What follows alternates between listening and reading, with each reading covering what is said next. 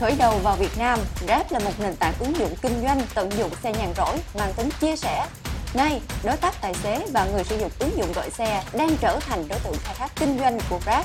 Mô hình kinh tế được gọi là chia sẻ của Grab thực ra là nửa vời.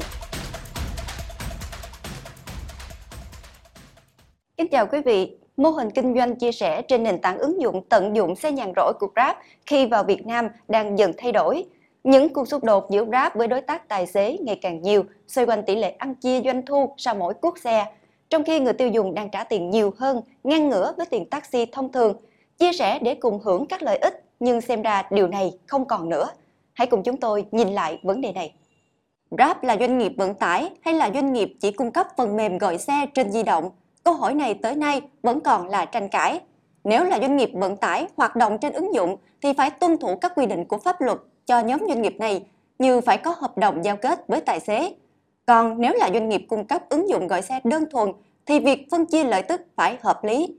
Nếu chỉ sở hữu ứng dụng nhưng lại hưởng hoa hồng hơn 20% trên doanh thu vào quyết định giá cước lẫn tỷ lệ chiết khấu thì không thể gọi là chia sẻ.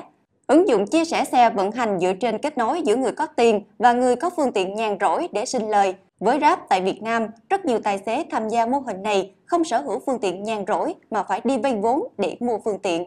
Họ phải chịu mọi chi phí khấu hao, còn Grab thì không. Không phải là doanh nghiệp vận tải kinh doanh trên ứng dụng, cũng không còn là ứng dụng chia sẻ xe như ban đầu. Cách vận hành nửa vời này đang lợi bất cập hại với tôi là tôi cho rằng đó là hoạt động kinh doanh từ cái hoạt động chia sẻ. Thì nó nó nó đặt ra những cái vấn đề, những cái gánh nặng cho xã hội và chúng ta buộc phải giải quyết. Tôi ví dụ như là vấn đề lao động, thì anh phải giải quyết như thế nào? Chứ anh không thể nói là đây là hoạt động chia sẻ thì anh không quan tâm đến vấn đề lao động, ví dụ là tiền lương, bảo hiểm rồi à, anh à, anh nói là anh tiến hành hoạt động kinh tế chia sẻ cho nên anh sử dụng tài sản hoặc là những công sức nhàn rỗi những thứ gì anh vốn có.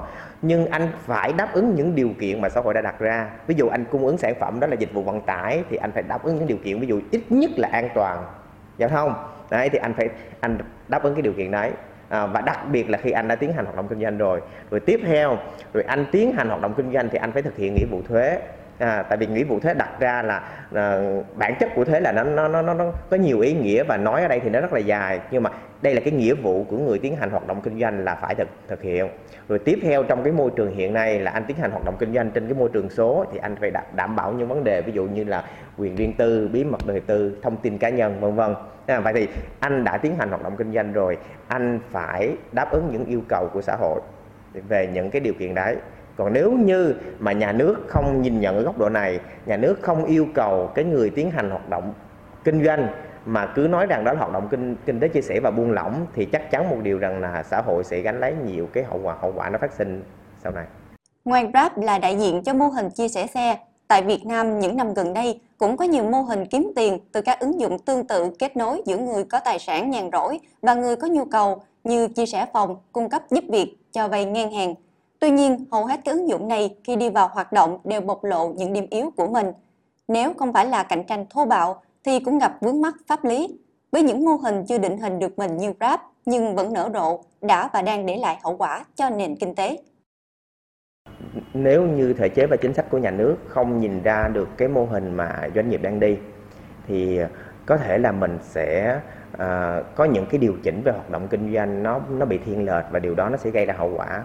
Thứ nhất là mình không thấy được cái lợi thế của mô hình, để từ đó mình tạo ra cái thể chế, cái khung pháp lý để kích hoạt cái hoạt động kinh doanh, mang lại nhiều giá trị và lợi ích cho nền kinh tế và thị trường. Nhưng mà ngược lại, cũng vì không thấy được cái mô hình kinh doanh đó, cho nên mình không xác định được những cái mối quan hệ và những cái vấn đề phát sinh từ cái mô hình kinh doanh này. Và vì không xác định được những cái vấn đề phát sinh, cho nên cái quá trình kiểm soát và điều chỉnh của nhà nước cũng sẽ không có đúng. Hầu hết các ứng dụng chia sẻ hoạt động mạnh tại Việt Nam đều có chủ sở hữu ở nước ngoài. Cho đến nay chưa có báo cáo nào cho thấy đóng góp của những mô hình này cho GDP tại Việt Nam. Nhưng ảnh hưởng của Grab hay các mô hình tương tự lên thị trường lao động và nền kinh tế nói chung là không hề nhỏ. Khi doanh nghiệp không đi đúng bản chất, khi chính sách chưa định hình được họ là ai thì những xung đột kiểu như của Grab có thể vẫn còn tiếp diễn. Tiếp diễn như thế nào? Xin nhường lời cho các tài xế, những người được gọi là đối tác trong mô hình vận hành của họ. Tính ra thí dụ như là chạy được 600 ngàn trong 12 tiếng, bây giờ mất coi như là 60 ngàn. Mà 60 ngàn á, là giống như bằng một chiếc xe từ ngay quận nhất mà lên tới Suối Tiên. Về Mức thu nhập thì bình thường á, chúng tôi chạy thì tầm khoảng 9 đến 10 tiếng là tạm đủ chi tiêu cho cuộc sống. Còn bây giờ thì phải ép chúng tôi đến tận 16 17 tiếng. Có thời gian chạy là phải trên 12 tiếng mới đủ thu nhập. Nếu mà có công việc ổn định thì sẽ không chọn cái nghề này nữa. Giờ nói chung chạy được tới đâu chạy thôi chứ. Có thể nghỉ không chừng nữa chứ chỉ thu nhập không đủ chi sống sao mình chạy. Chứ ờ, với cái mức cước hiện tại này á, rất là khó sống với lại cái thứ hai là khách cũng ít rồi. Nên mình ờ, cứ chạy tạm thời qua tết rồi mình kiếm gì đó mình làm thôi. Mới đây, Hội đồng nhân dân thành phố Hồ Chí Minh đã công bố hủy bỏ 61 dự án cần thu hồi đất vì nhiều lý do như không chọn được nhà đầu tư vướng mắc trong giải phóng mặt bằng. Trong đó có nhiều dự án nằm trong những khu đất vàng tại trung tâm thành phố. Trong 61 dự án bị hủy, có 10 dự án chưa lựa chọn được nhà đầu tư sau 3 năm. Nói bật có hai dự án nằm ngay trung tâm quận nhất, đó là dự án ở khu Tam Giác Trần Hương Đạo, Nguyễn Thái Học, Phạm Ngũ Lão với diện tích 1,22 hecta. Dự án này được mệnh danh là Tam Giác Vàng của thành phố và được đưa vào kế hoạch sử dụng đất năm 2016 của quận nhất. Thứ hai là dự án khu phức hợp Đồng Khởi, Nguyễn Huệ, Ngô Đức Kế, diện tích 0,36 hecta cũng đã quá 3 năm chưa triển khai. 13 trong tổng số 61 dự án bị hủy bỏ gặp vướng mắc trong giải phóng mặt bằng, trong đó có 5 dự án nhà chung cư thuộc quận 5. Qua kiểm định chất lượng, các khu này đều là chung cư cũ cấp độ C trong tình trạng chưa chọn được nhà đầu tư để thực hiện cũng như chưa đạt được sự đồng thuận của tất cả chủ sở hữu nhà ở chung cư. Tương tự, quận Bình Thạnh cũng có hai dự án bị chậm tiến độ đều do vướng giải phóng mặt bằng. Quận 7 có 3 dự án bị hủy thu hồi đất, quận Thủ Đức có 8 dự án. Nguyên nhân chủ yếu dẫn đến các dự án này bị hủy bỏ là do phải rà soát lại trình tự thủ tục đầu tư.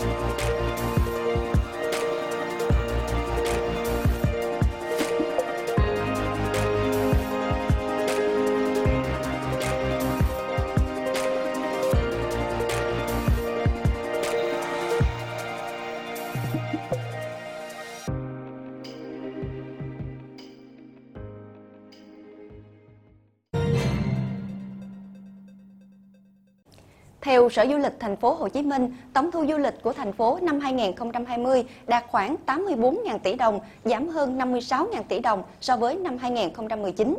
Dự báo sau dịch, lượng khách du lịch sẽ tiếp tục giảm nên ngành du lịch thành phố mới đây đã đưa ra các giải pháp cụ thể nhằm tăng thu từ mảng hoạt động này. Giám đốc Sở Du lịch thành phố Hồ Chí Minh, bà Nguyễn Thị Ánh Hoa cho biết, thành phố sẽ tập trung vào công tác phòng chống Covid-19, đồng thời thực hiện các chương trình kích cầu du lịch, tái cơ cấu thị trường, nguồn nhân lực và xây dựng nền tảng chuyển đổi số, cũng như tiếp tục đệ trình các bản kiến nghị về chính sách, giải pháp hỗ trợ doanh nghiệp du lịch. Cùng với đó, Sở Du lịch thành phố Hồ Chí Minh dự kiến sẽ thực hiện 8 nhóm giải pháp khác. Trong đó, Sở sẽ tạo điều kiện thuận lợi cho cộng đồng phát triển du lịch, hỗ trợ doanh nghiệp khởi nghiệp kinh doanh du lịch, thúc đẩy liên kết liên minh giữa các doanh nghiệp để tăng giá trị chuỗi và tính cạnh tranh của sản phẩm du lịch và hỗ trợ phát triển thương hiệu du lịch. Cơ quan quản lý du lịch cũng sẽ kêu gọi đầu tư, huy động nguồn lực xã hội tham gia phát triển du lịch, phát triển du lịch thông minh, chú trọng xây dựng kho dữ liệu du lịch tích hợp của thành phố, phát triển hệ sinh thái kinh doanh thông minh nhằm tăng tiện ích và trải nghiệm cho du khách. Du lịch thành phố Hồ Chí Minh đặt mục tiêu tăng trưởng về lượng khách du lịch từ 8% đến 9% trong giai đoạn 2021 đến 2025, còn mức tổng doanh thu dự kiến của ngành vào năm 2025 là từ 12 tỷ đến 14 tỷ đô la Mỹ.